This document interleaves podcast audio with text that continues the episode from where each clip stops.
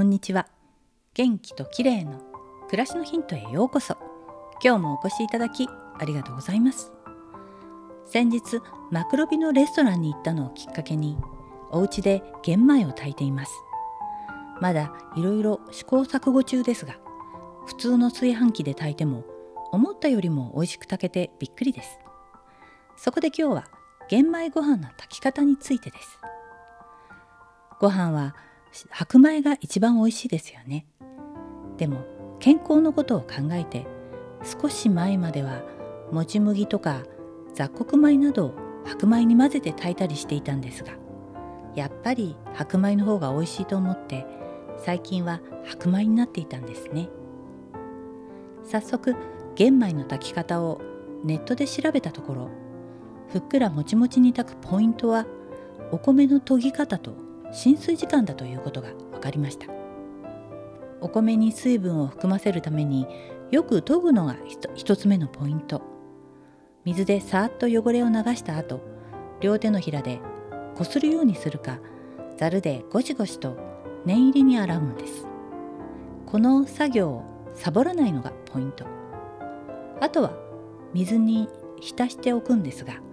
この浸水時間については諸説あり、ごじかん以上とかはちじかんとかじゅうななじかん、にじゅうよじかんなどいろいろありました。要するに長い方が良いみたいですが、これはお米に水を吸わせるという目的だけでなく、玄米が発芽するのを抑制しているアブシジン酸という成分を取り除くのに効果があるようなんです。こうしてしっかりとお米を研いで、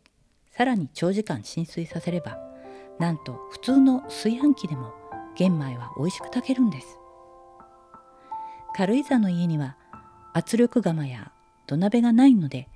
炊けないと思っていたので、ちょっと驚きでした。ただし白米モードで炊いた後はしばらく保温します。するともちもちと美味しい玄米ご飯の出来上がり。浸水時間ははちじかんでとても美味しかったですが、じゅうにじかん、じゅうななじかんというのも一度やってみて食べ比べてみたいと思います。炊き上がった玄米ご飯はラップで冷凍しておけばいつでも食べられて便利。いちにちにいっしょくは玄米にしようかなと思っています。今日は玄米ご飯の炊き方についてでした。最後までお聞きいただきありがとうございます。またお会いしましょう。友吉ゆき子でした。